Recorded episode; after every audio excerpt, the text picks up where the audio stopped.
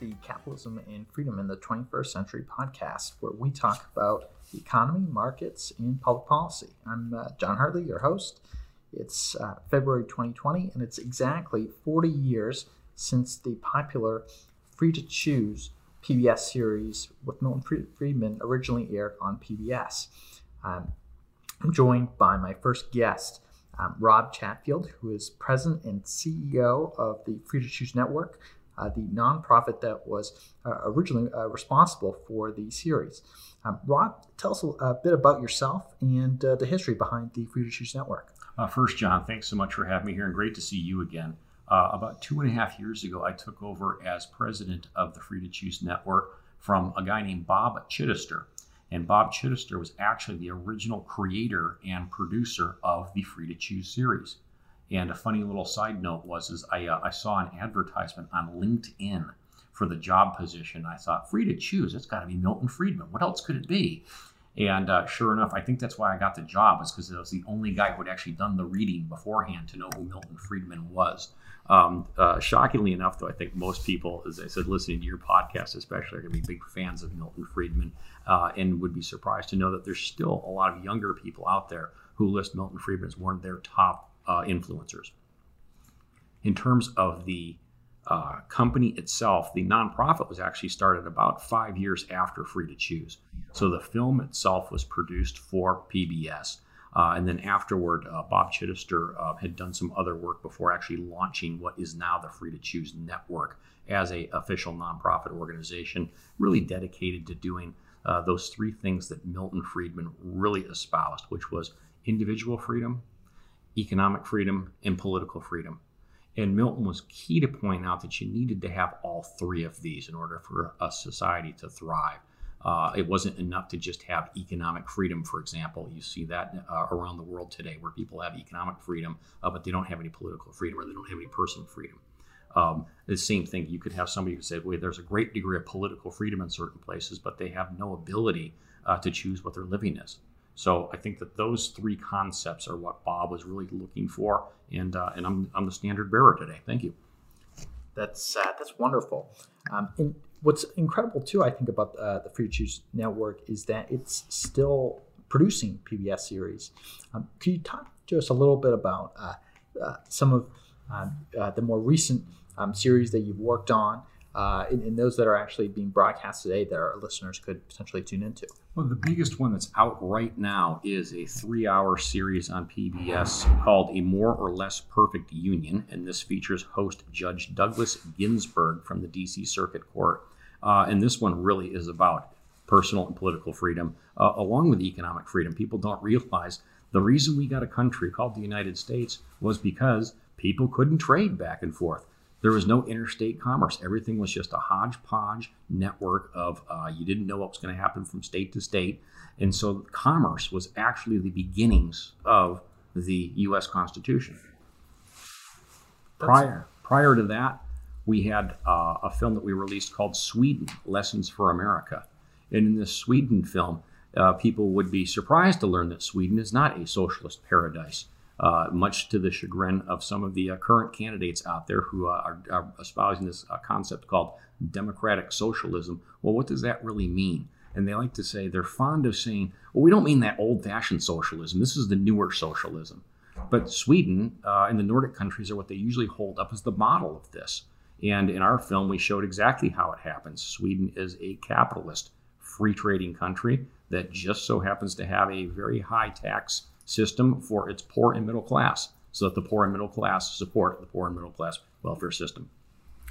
So I, I guess the idea being, uh, you know, the, the, there's a, uh, key distinction between uh, what is a uh, you know, traditionally known as a you know a socialist uh, country is by definition one that controls the, the means of production, and, and that you know, perhaps maybe a country like say you know, the current Venezuelan state or say North Korea um, that that is a, a, very stark contrast from, say, uh, uh, a state like Sweden that just has a, a much larger uh, tax and transfer kind of system. I'm, I'm curious, Rob, getting back to Milton Friedman here, um, why do you think Milton Friedman um, was such a great uh, communicator of, of ideas? Um, I, I, think we have a lot of really brilliant um, academics out there today Um, but I think that there are very few who um, are able to capture the public imagination and, and, influence policymakers in the same way that Milton Friedman did. Um, I'm curious, what, what, do you think was uh, you know uh, what made him special as a communicator? Maybe this was being an economist first, um, but I'm curious um, in, in, as far as um, your interest in um, becoming uh, the CEO and president of the Free Choose Network. I'm curious, what, what was it about Milton Friedman that first captivated you? Um, for myself, and I, you had two different questions in there too. So f- for myself, I'm a finance guy. And so I actually know Milton Friedman from the monetary history of the United States. So uh, funny that that would be my first exposure to Milton Friedman. Uh, and then I got to learn more about him as I studied finance and economics through my younger years. But why was Milton such a great communicator? I think is a whole different question. Because uh, for me, I actually didn't own a television. Uh, so I never saw Milton Friedman, the communicator. I'd only read Milton Friedman, the author. Uh, I've subsequently learned, though, that Milton Friedman would tell you that it all goes back to uh, when he was with the National Resources Committee, and he got into a discussion one time with a woman named Faith Williams. And uh, Milton clearly said he lost his temper and he accused her of essentially doing something wrong, not having her facts straight, whatever it was. The next day, Milton realized that it was in fact he that was wrong. And he made a point that he was going to change his behavior in terms of how he interacted with people from that day on. And it was probably the real component that made him such a compelling speaker was as always when, you see him on film especially like this guy's always got a smile on his face. He always seems to be happy. When someone's debating him he doesn't tell a person that's a stupid question. He might help the person rephrase the question by, by giving an answer that says well this is a, a ridiculous answer to the question but if you rephrase your question like this now what would it be? So that was milton's communication skill was that concept that it, unlike most economists of the time who were put down artists, always wanted to see could they put down the other economists? Could they get that upper hand? Uh, Milton was much more cognizant of the fact that he he could make mistakes, and therefore he was always going to be kind and more kind to the next person.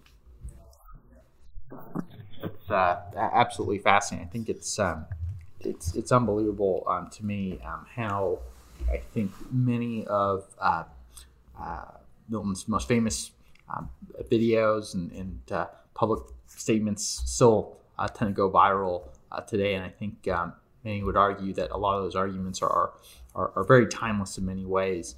Um, I, I, think everything from, um, say, uh, universal basic income to cryptocurrency to taxation to monetary policy. These were all issues that Milton Friedman um, spoke about. He talked a lot about um, income inequality. He talked a lot about um, he talked about uh, a lot about the role of government. He talked a lot about um, socialism. I think all these ideas that I think are now um, back in uh, in the news, whether it's you know, occupational licensing or uh, or any of those topics, he spoke about and, and wrote about um, frequently. I'm, curious. Um, now that we're kind of 40 years um, on from the Free to Choose series, is there anything in particular about uh, um, the original series? Um, or, or, about this anniversary that I think is important that, that you want to highlight? I, think it's giving a little bit, John, of what happened to get the series started in the first place. And I say this because um, you know, most people don't know the history of Free to Choose and why it got started as a series. But at the time, there was a 13 hour series on PBS called The Age of Uncertainty, uh, written and presented by John Kenneth Galbraith. And at the time, the uh, person in charge of the Corporation for Public Broadcasting, which is actually a presidential appointee, was a guy named Allen Wallis. And Allen Wallis is probably the least well known of three famous Chicago economists George Stigler, and the other one being uh, Milton Friedman, of course. And Allen at the time was at the University of Rochester in upstate New York, about oh, a couple hours away from this little town in Pennsylvania called Erie, Pennsylvania. And somebody suggested to Allen that maybe he learn about this guy who just founded this PBS station Erie, Pennsylvania. And that guy, of course, was Bob Chitester, as I said, the creator and original producer of this series.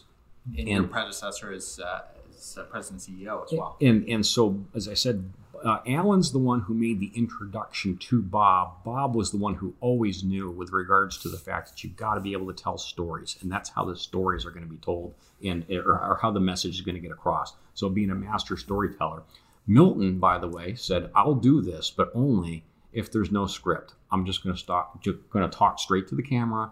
That's going to be uh, not so much improvised. There, there could be several takes, but it wasn't going to be Milton reading off of a script. It wasn't going to be boring and the concept of uh, Milton going around the world and uh, going in and filming these things here to show, you know, here's capitalism in action, here's what freedom looks like in action, and where things are wrong uh, and where things could be improved, I think is uh, an important component of the show.